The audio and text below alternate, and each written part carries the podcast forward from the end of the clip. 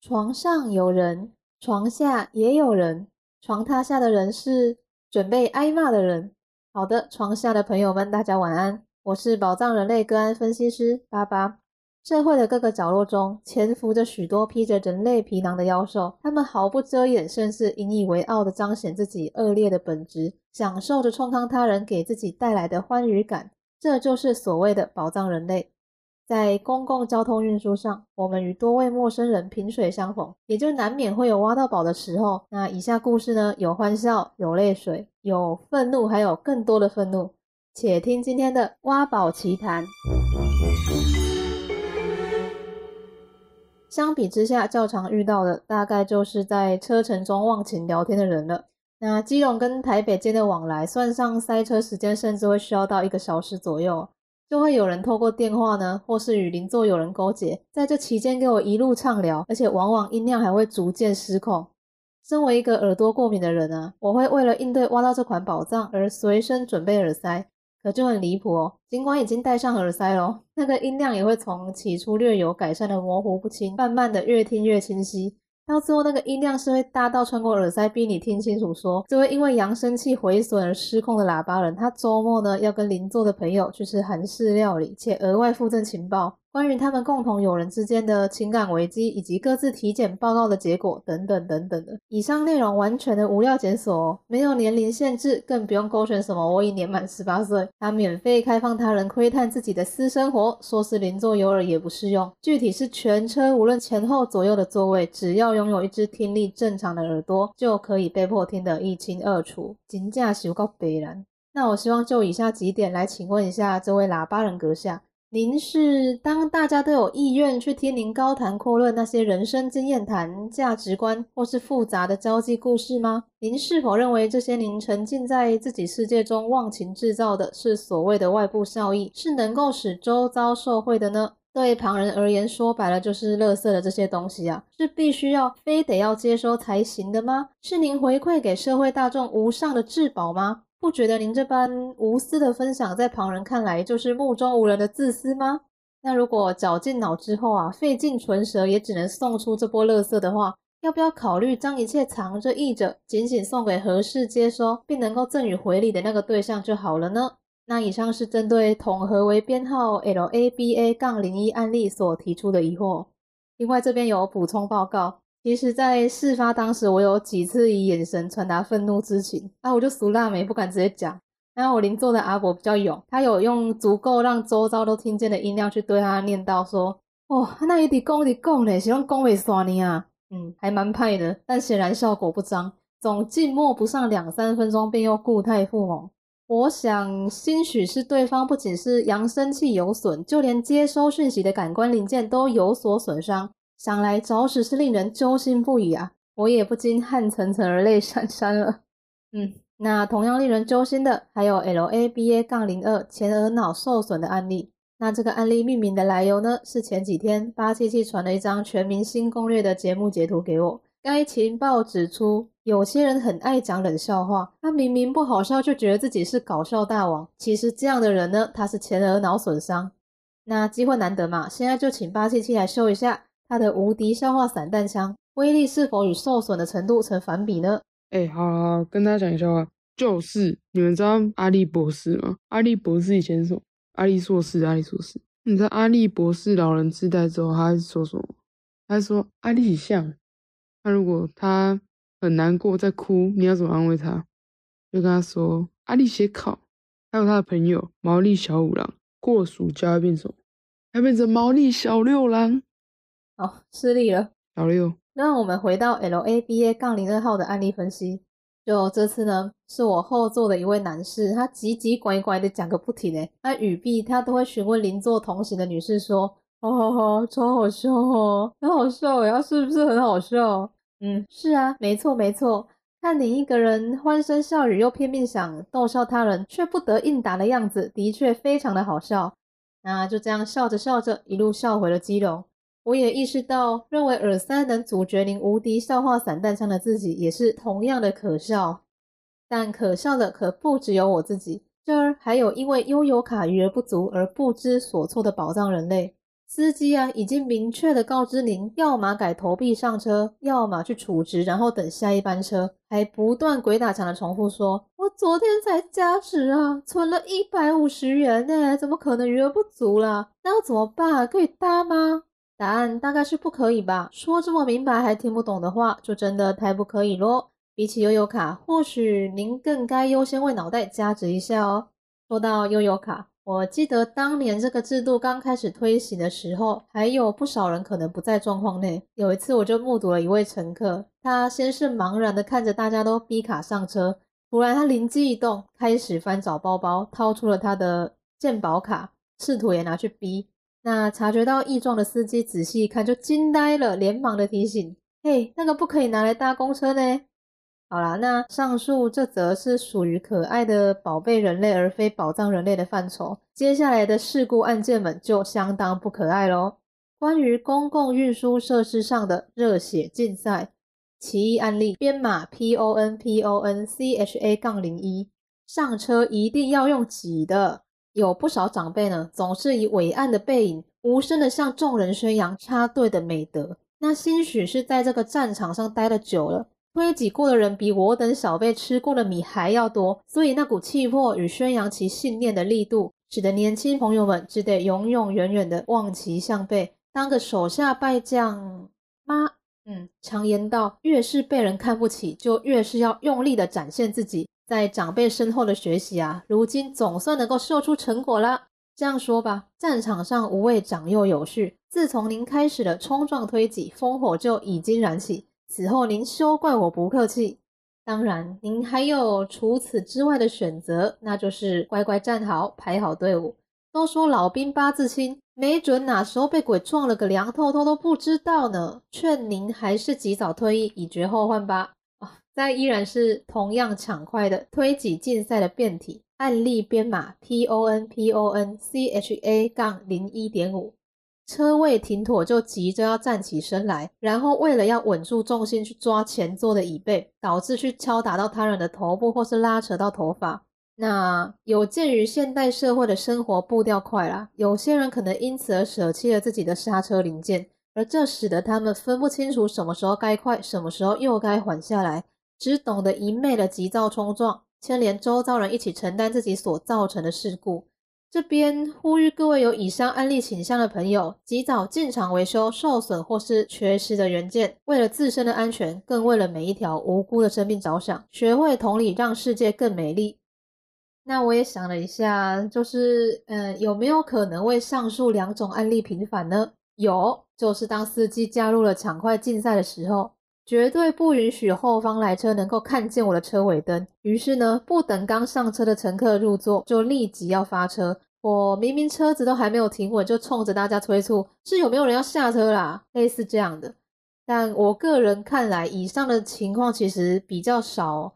就我自己遇过的而言啦，次数是屈指可数。大多数司机甚至会在上下车的时候说声“不要急，小心哦”之类的。所以啊，更宝藏的还是那些。动作慢吞吞，后方人明明很多，还硬要在那边挑座位的人啦，没有错。现在开始比的是谁更缓慢。案例编码：Turtle Man T U R T L E M A N 杠零一号。搭个客运都像是在逛街采购一样，还讲求个货比三家，就已经准备要入座了，还会连忙起身回走道找下家，让后面的其他乘客都看他一个人在那边忙进又忙出。还是说您是因为察觉到了什么危险，才需要在车辆上也严格遵守停看听的交通安全守则吗？那如若是对于座位的摆放位置有所顾虑的话，建议您可以参照农民历或生肖星座运势，厘清今日的幸运方位，或许就有助于在挑选座位的时候能够更加有灵感且提高效率。另外啊，依照当日幸运色来做个穿搭的话，或是随身携带开运小物。也能够有效提升运势，让选中之物挂钩有损或有其他问题的座位几率大大的降低哦，使您不再需要奔波劳累，直接收获一段美好的乘车体验。嗯，我是真觉得人流量大的时候，就尽量往后去入座啊，让队伍不会塞在走道哦，车辆发动后又挤来撞去的。你真就当自己在搭碰碰车哦。就算是想避免去坐到宝藏人类隔壁好了，但这种事你要怎么防？有多少人是中途才接起电话变身成喇叭人的？要睡到压在旁人身上，或是发出震耳欲聋的鼾声，那也是车程中才会开始啊！要不要干脆去学习个面相学啦？比起期待开运小物，可能还更有效，可以免于宝藏的残害。那既然都要学了，再顺便带个风水罗盘啦，让一切的顺势而为更加有理有据，这何尝不是件好事呢？好，那再来这一类也挺容易遇到的，相信每个人几乎都看过案例编号 M E I G U T O U 杠零一。各种奇葩姿势，无不在挑战品德的下限。我就亲身遇过一位宝藏人类，屡次用力将脚塞入前座座椅之间扶手的空隙，那是由于一直听到几拐几拐的声音，以及闻到一股浓厚的咸鱼味，我才察觉到。这我考量到您大概是有自以为不将双脚按特殊角度去放置，骨头就会散架的难言之隐。作为旁人，实在也不便智慧。然而本人我并不怀有让世界更美丽的志向，故极度缺乏同理之心。只能说，如果你没办法按正常方式放置双脚的话，那何不考虑将这些自身无法驾驭的配件捐赠与他人呢？有句话这么说：“天生我材必有用。”但既然您不会使用，那就让他人来代替您使用啦。不过当时在表达过自己的不满之后，该案例就也已经有所收敛，所以我不免感觉自己太过于口无遮拦。但也算了吧，就当是连带着把对杠零二零三号那些，比如在车上脱去鞋子还胡乱跨放臭脚，以及在车上剪脚指甲还任其四处喷飞这一类，我曾经在他人经验文中看见的个案，一并给予关怀与建议。再一次在这边呼吁各位宝藏啊，管好您下肢那双咸鱼，否则无论佩戴多少开运小物，怕是都回避不了他注定要翻白肚的命运哦。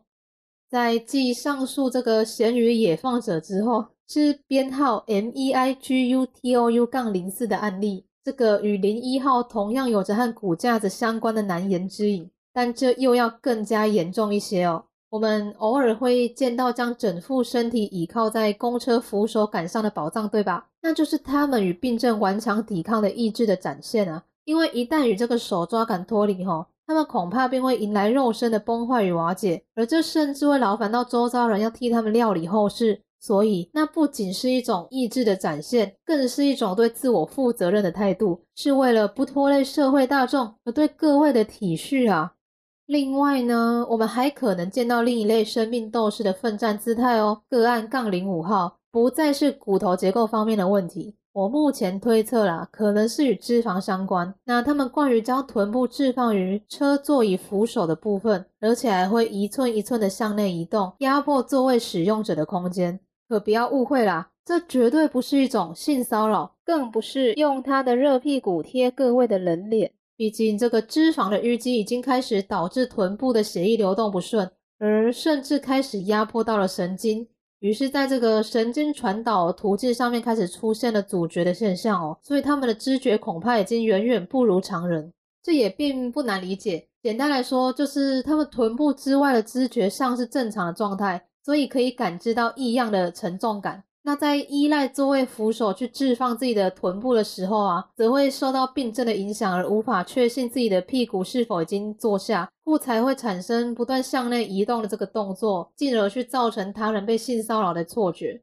那同时，我觉得啦，也可以换个角度想想，入座与扶手这样的举措，何尝不是个有效扩增博爱座总数的对策呢？各位受困于让座迷思的长辈们有福啦！拿出您活到老学到老的永续经营概念，输入这项新颖的思维，自此啊，到哪儿哪儿都能做，看什么都是不爱做，再也不必伸张正义，教训那些死不让座的我等小辈了啊！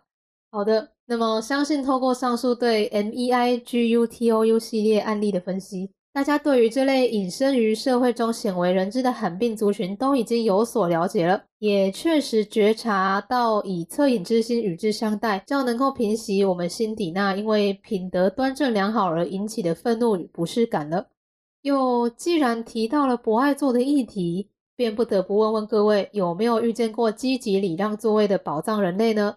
我曾经因为要返乡过节而自花莲搭乘往七堵的火车班次，就我一上车就发现啊，特地选定的靠窗座位被一位大妈与其邻座友人愉快的霸占了。在我出言提醒以后呢，则被要求去坐位于车厢后方靠走道的该大妈她原本的位置。那同时，这个个案编号 S A I L A N G 杠零一也向我示出了善意，说道：“我哪里都一样啊，那我要跟朋友坐在一起，你就跟我换一下，没有关系啦。”诶，怎么说呢？尽管您是透过今日运势分析以及幸运方位的资讯才盯上了他人的座位，但这也只是更加显露出您功力尚浅啊！早该在提前购票时就算准了风水宝座的位置，怎么能够因为误判就试图假借赠与的名义，强迫他人去接受与其八字不合的位置呢？又到底是怎样才会算到绝对不可能接受长辈让座的我这儿来呢？很明显啊，该类别的案例杠零一号与其友人杠零一之一，他们两人的功夫都相当的不成气候。你们在上车之前不是应该先学过面相学吗？啊，你你，哎，这不行啊，知道吗？那对此啊，我只能深感遗憾，也说声抱歉哦。因为我自己选定的座位，我是说什么都要做到，而您所招致的这一切当日的霉运呢，就由您个人担当承受吧。若是想要收获一段美好的乘车体验，您二位实在是尚有待加强技术的磨练喽。那好，接下来也到了节目的尾声，让我们轻松愉快的听听来自社会上其他宝藏挖掘师的分享吧。当然，也欢迎各位透过留言或 IG 讯息与我分享你的挖掘宝藏经验哦，一起扩张宝藏人类的收纳图鉴。那么，以下是第一则分享。这位网友说道：“我曾经有见过悠游卡的使用事故，就有一位阿姨，她虽然顺利拿出了悠游卡，平稳的度过第一关，但她就失误在把荧幕当成了感应的地方。这我也看过，所以怎么逼都没有反应。那这个司机可能看他有拿卡出来，就直接开始行驶，没有管他。这个阿姨直接被晾在那里，逼了五分多钟，最后索性放弃。不过看他很明显是坐立难安哦。”那也幸好了，我下一站就要下车了，可以顺便示范正确的 B 卡给他看，还可以亲切的比个耶再下车。你比耶还会看吗？搞不好觉得你在挑衅他是不是？好，看来这是宝贝人类的俏皮故事哦，也感谢该朋友当时候贴心的示范。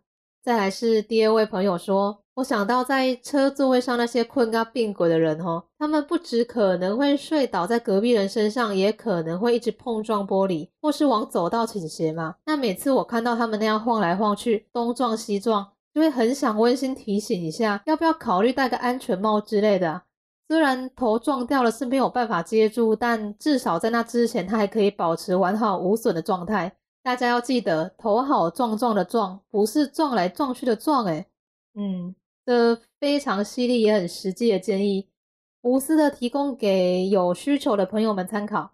最后是关于博爱座议题的分享，有些长辈感觉都很纠结座位的名称，常常车上明明是高朋满座的状态，就唯独博爱座全是空的，因为没有人想去承担那个入座的压力。但明明本该是有位子，就都可以去坐，有人需要再相让就好，跟是不是博爱座根本没有关系吧。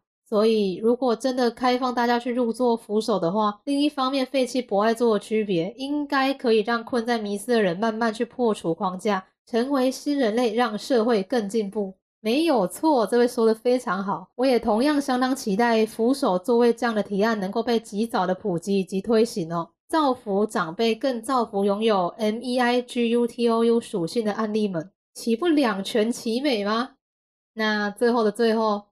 我私心认为，就算是现在才开始也不迟，让你我一同携手立下让世界变得更美丽的誓言吧。更多的同理可以消弭无谓的憎恨。如今宝藏们的疾病显然是难以根治的，但作为对策，我等可以反求诸己，实践打不过就加入的理论，试图做到与宝藏们沆瀣一气，并且成为一丘之貉。